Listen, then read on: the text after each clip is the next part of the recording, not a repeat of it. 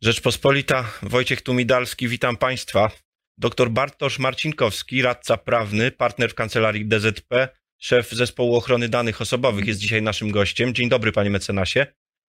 Dzień dobry, dzień dobry.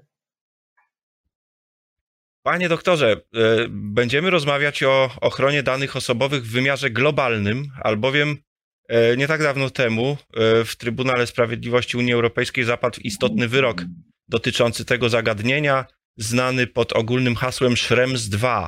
O co w nim chodzi? O, to jest bardzo dobre pytanie. E, globalna ochrona danych osobowych a, robi się coraz bardziej skomplikowana. Zawsze była niełatwa, a po wyroku Schrems II nie jest łatwiejsza.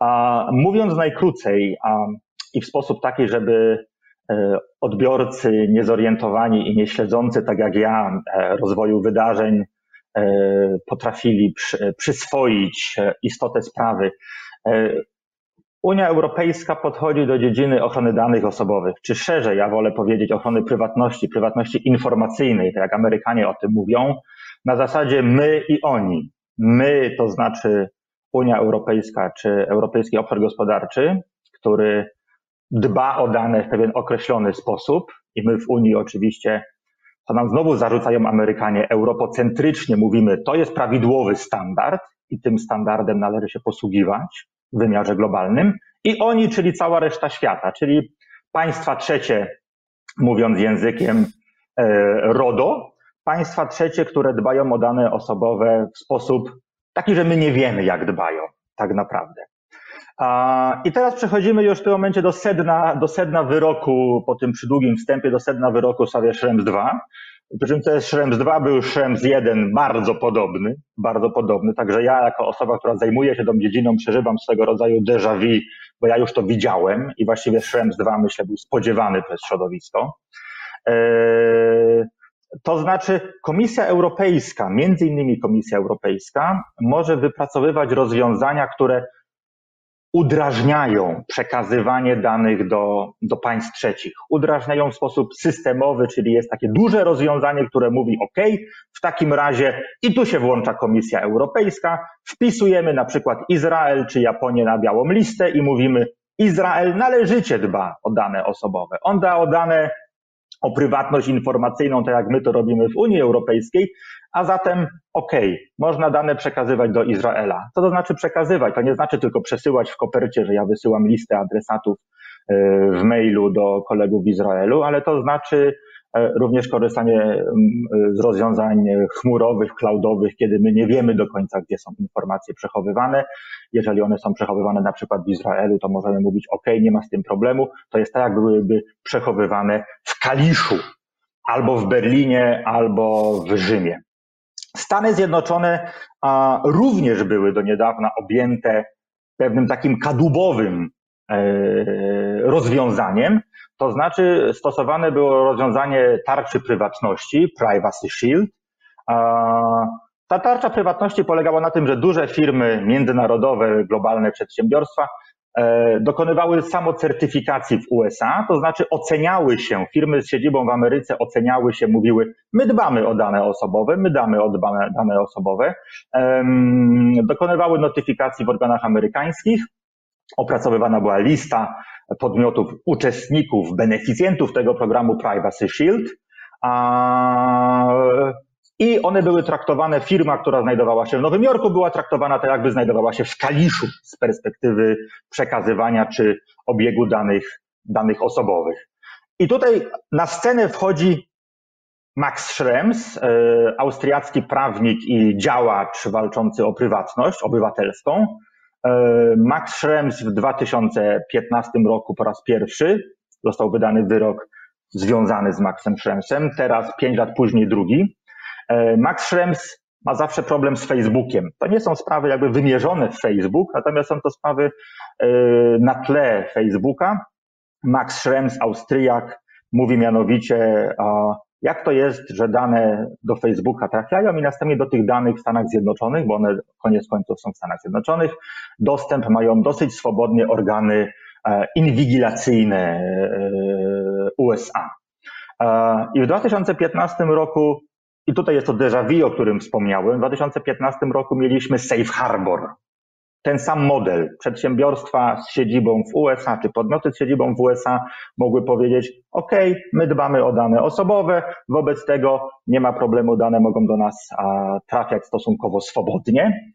A wtedy Trybunał Sprawiedliwości, Europejski Trybunał Sprawiedliwości powiedział, no nie, no bo dostęp do danych jest faktycznie szeroki, nadmiernie szeroki, wobec tego nie możemy się pogodzić e, z takim rozwiązaniem i Safe Harbor musi być unieważnione. I teraz po pięciu Panie latach. Doktorze, Panie doktorze, e, za pozwoleniem wejdę w słowo i zapytam, no bo y, mówimy o konsekwencjach dla krajów trzecich, które nakłada na nie Europejski Trybunał Sprawiedliwości.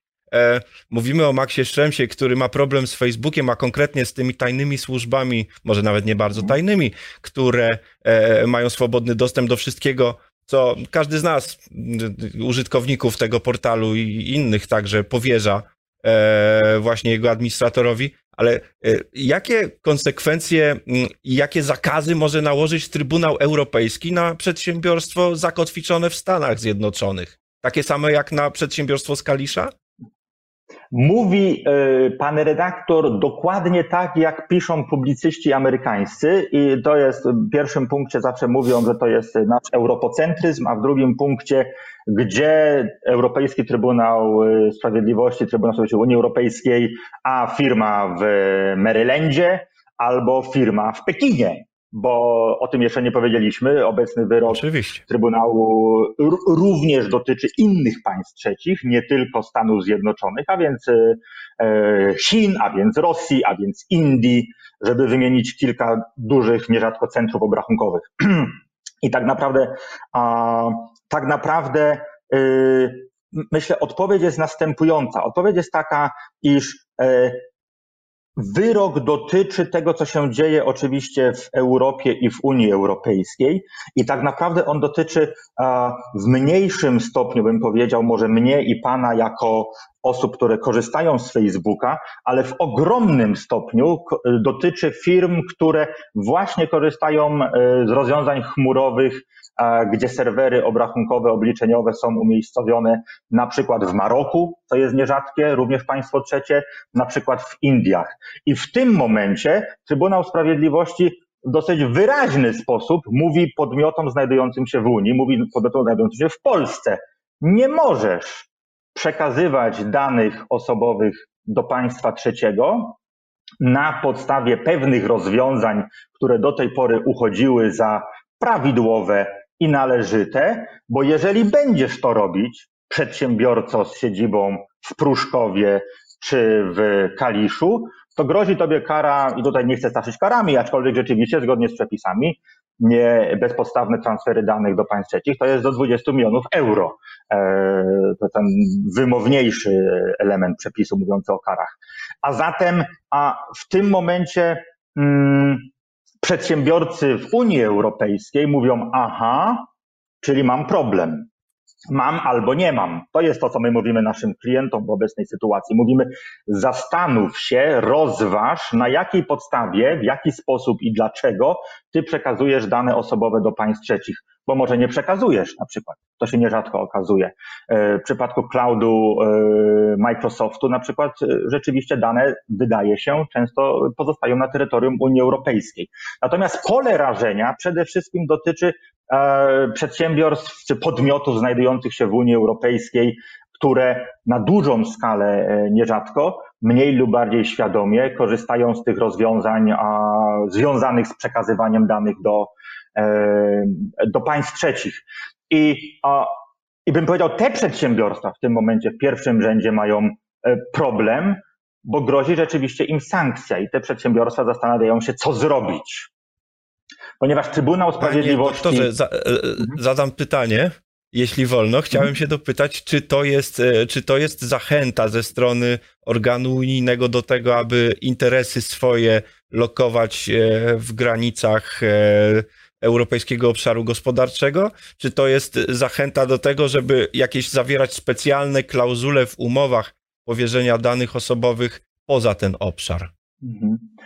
To jest y, kolejne bardzo trafne pytanie, ponieważ ja myślę, że odpowiedzi pozytywne na obie części tego pytania powinny paść. Z jednej strony rzeczywiście już berliński organ ochrony danych osobowych, komentując w sposób oficjalny wyrok Schrems II, powiedział, nie przekazuj danych osobowych do stanów osobowych, na pewno nie na podstawie Privacy Shield, a zapewne również nie na podstawie Standard Contractual Clauses, to do czego pan e, pije Standard Contractual Clauses, czyli rozwiązania umowne, których wzorce zostały opracowane przez Komisję Europejską i są zamieszczone na stronie internetowej Komisji Europejskiej. I te rozwiązania umowne były copy and paste e, stosowane w rozwiązaniach komercyjnych, w stosunkach komercyjnych. I w tym momencie organ berliński mówi: Nie, nie stosuj. Rozważ inne środki, Przede wszystkim rozważ przeniesienie pewnych aktywności, e, zwłaszcza aktywności chmurowych, na terytorium Unii Europejskiej. Czyli odpowiedź na pierwsze pytanie,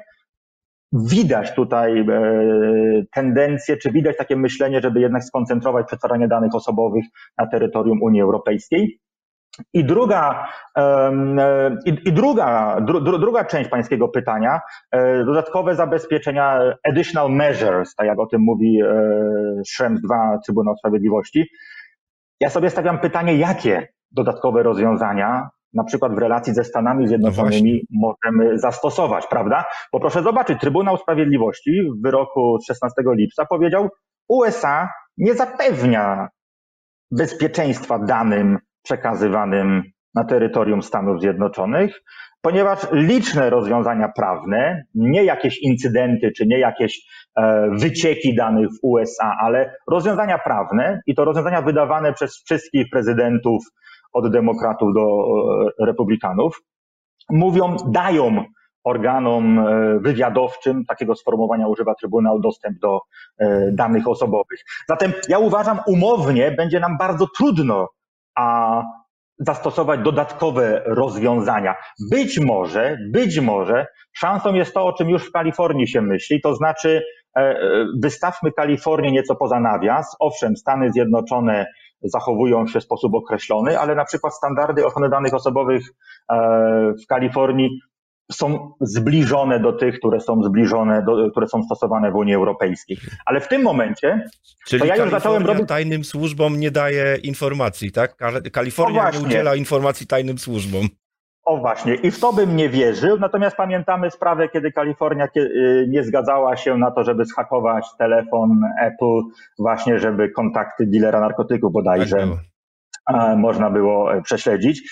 E, ale oczywiście to są przepisy prawa administracyjnego, również w Stanach Zjednoczonych. To są przepisy, które wymuszają swoją właściwość w pewnym sensie, to znaczy mają one służyć zabezpieczeniu, zapewnieniu bezpieczeństwa, ładu publicznego, bezpieczeństwa walce terroryzmem i tak dalej, i tak dalej. A zatem też nie sądzę, że jest tak, że w każdym wypadku i na 100% e, Kalifornia takich informacji nie przekazuje, mimo że pamiętamy tamtą sprawę, kiedy rzeczywiście sąd powiedział, nie, nie można mieć do dostępu, backdoor e, dostęp do e, telefonu iPhone'a. E, I tutaj znowuż amerykańscy publicyści czy komentatorzy mówią, Przecież nie oszukujmy się, wszystkie państwa mniej lub bardziej prowadzą tego typu działalność. Nasze nieszczęście, mówią, w Ameryce polega na tym, że to u nas jest Facebook, u nas jest Google, a wobec tego wiele informacji trafia do nas i wówczas do wielu informacji te tajne służby mogą mieć dostęp, Natomiast mówią Amerykanie, spójrzcie na to, co robią Chiny, spójrzcie na to, co e, robią, czego nie robią być może Indie, spójrzcie na to, co robi Rosja.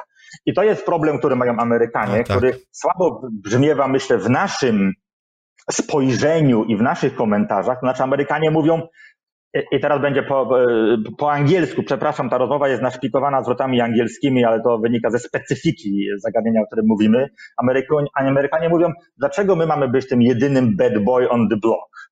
Dlaczego to z nami a Unia Europejska ma największy problem? I tutaj oczywiście dochodzi aksjologia, dochodzi myślenie o wartościach, dochodzi myślenie o traktacie północnoatlantyckim, o transatlantyckiej wspólnocie wartości i na koniec Amerykanie mówią i co z tym wszystkim? I to się nie liczy. W takim razie my jesteśmy waszym głównym celem i wy uważacie, że to my jako jedyni e, najbardziej e, nie dbamy o dane osobowe w skali globalnej. I, I, to. No tak, tak na pewno powiedzieć nie możemy. Tak, rzeczywiście na pewno powiedzieć nie możemy. E, bardzo żałuję, że w tym momencie musimy kończyć rozmowę, kiedy zaczęło robić się ciekawie, bo rzeczywiście temat in, indyjski, nie wiem, ale chiński czy rosyjski to bardzo są interesujące zagadnienia, szczególnie z uwagi na to, jakie jest tam podejście do ochrony danych osobowych lub też właśnie do ich niechronienia, za to pozyskiwania bardzo szerokiego. E, i to jest temat na kolejną rozmowę. A dzisiaj kończymy. Dr Bartosz Marcinkowski, radca prawny, pancer, pan, partner w kancelarii DZP był naszym gościem. Wojciech Tumidalski, Rzeczpospolita. Do zobaczenia.